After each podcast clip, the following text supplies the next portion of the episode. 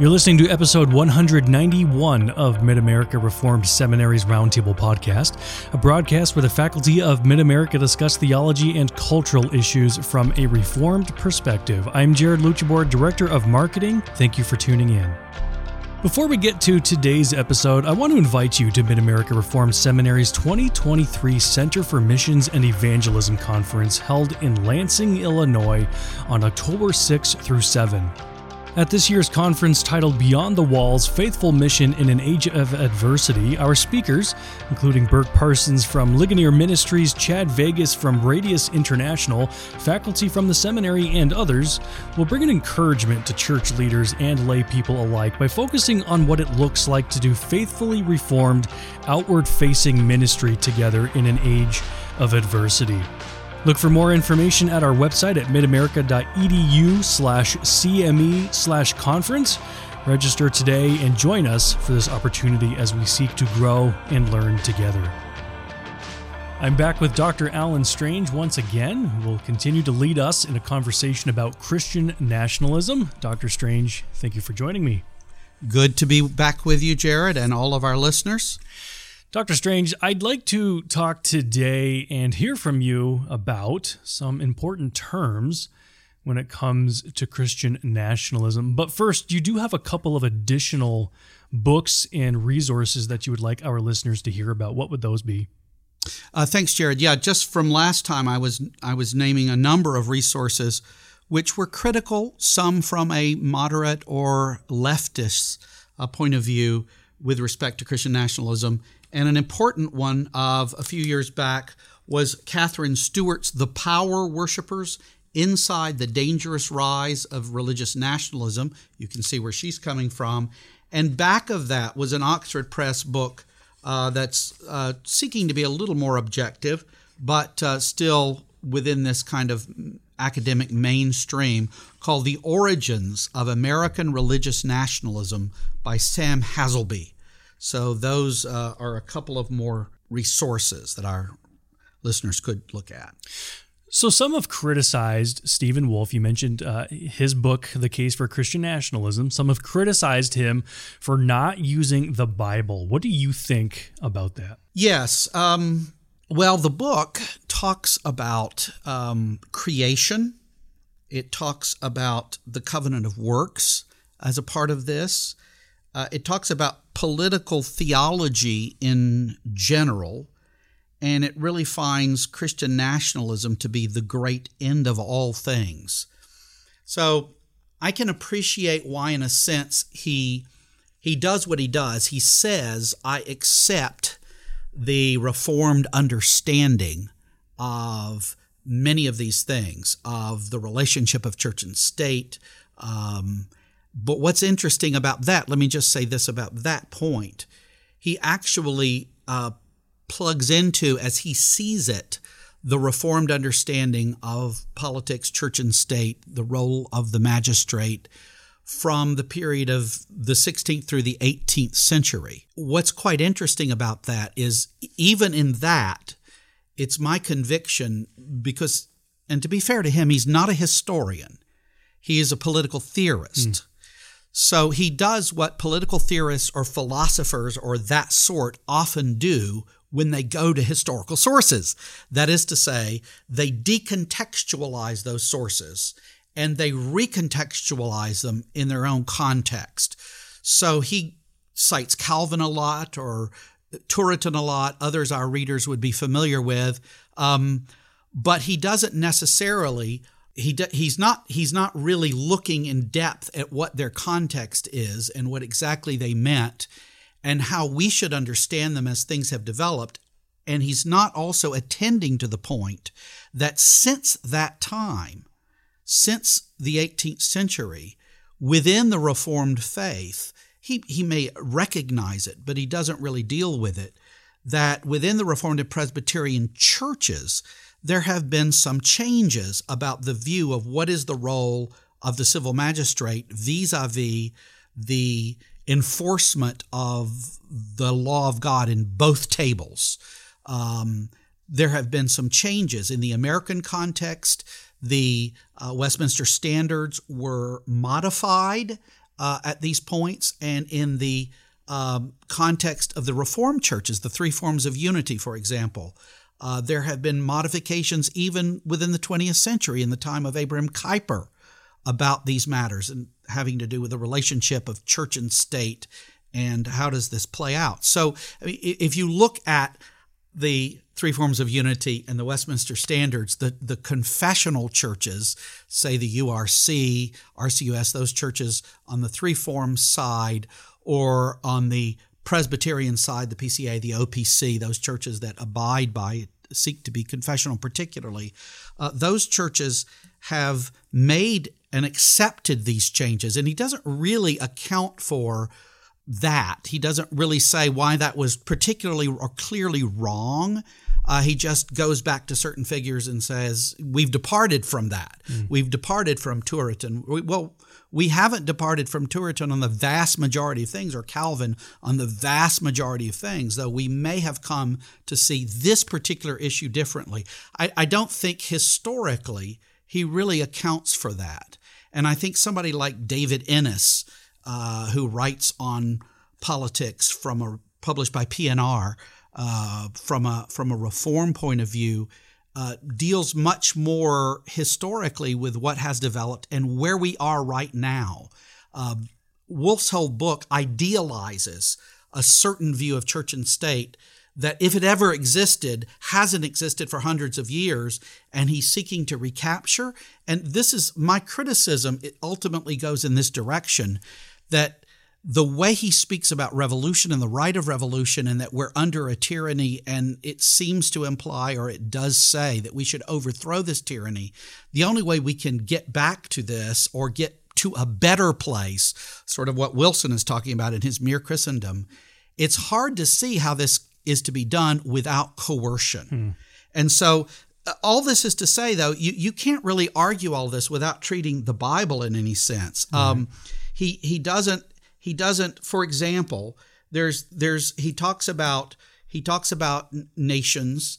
He talks about that not in a clear biblical sense, though, because the Bible, if you look at the Old Covenant, there's a certain view. The, the, the, Greek word, of course, is that we typically translate nations, for example, in the in the Great uh, Commission, uh, is is is ta ethne, and we translate that nations.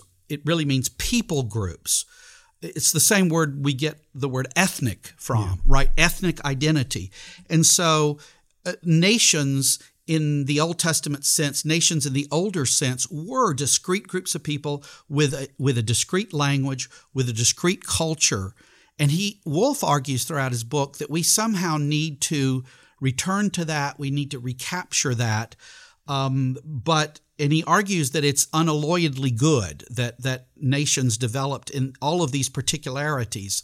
But it's interesting that he, he doesn't even discuss Babel. How can you talk about nations, they were together and their particularities, at least at Babel, they spoke the same language when they came there, and then God confuses the languages. So somehow the particularities are a judgment of God. They're not just an unalloyed good. And Pentecost, we all understand when we speak of it theologically as a sort of reverse Babel, mm-hmm. so that you have, yes, you still have all the languages there, but the same message, the same gospel message is being preached uh, there. All the languages are hearing it in their own language. So there's there's a lot of things that I think are deficient in that respect about Wolfe's not using the scripture. So let's look at some important terms for Christian nationalism that Wolfe uses. Um, it's going to be an interesting question. What does he mean when he uses the word nationalism? And dare I say, what does he mean when he uses the word Christian in this sense? Well, he defines Christian nationalism in this way. He says Christian nationalism is a totality of national action consisting of civil laws and social customs conducted by a Christian nation as a Christian nation in order to procure for itself both earthly and heavenly good in Christ.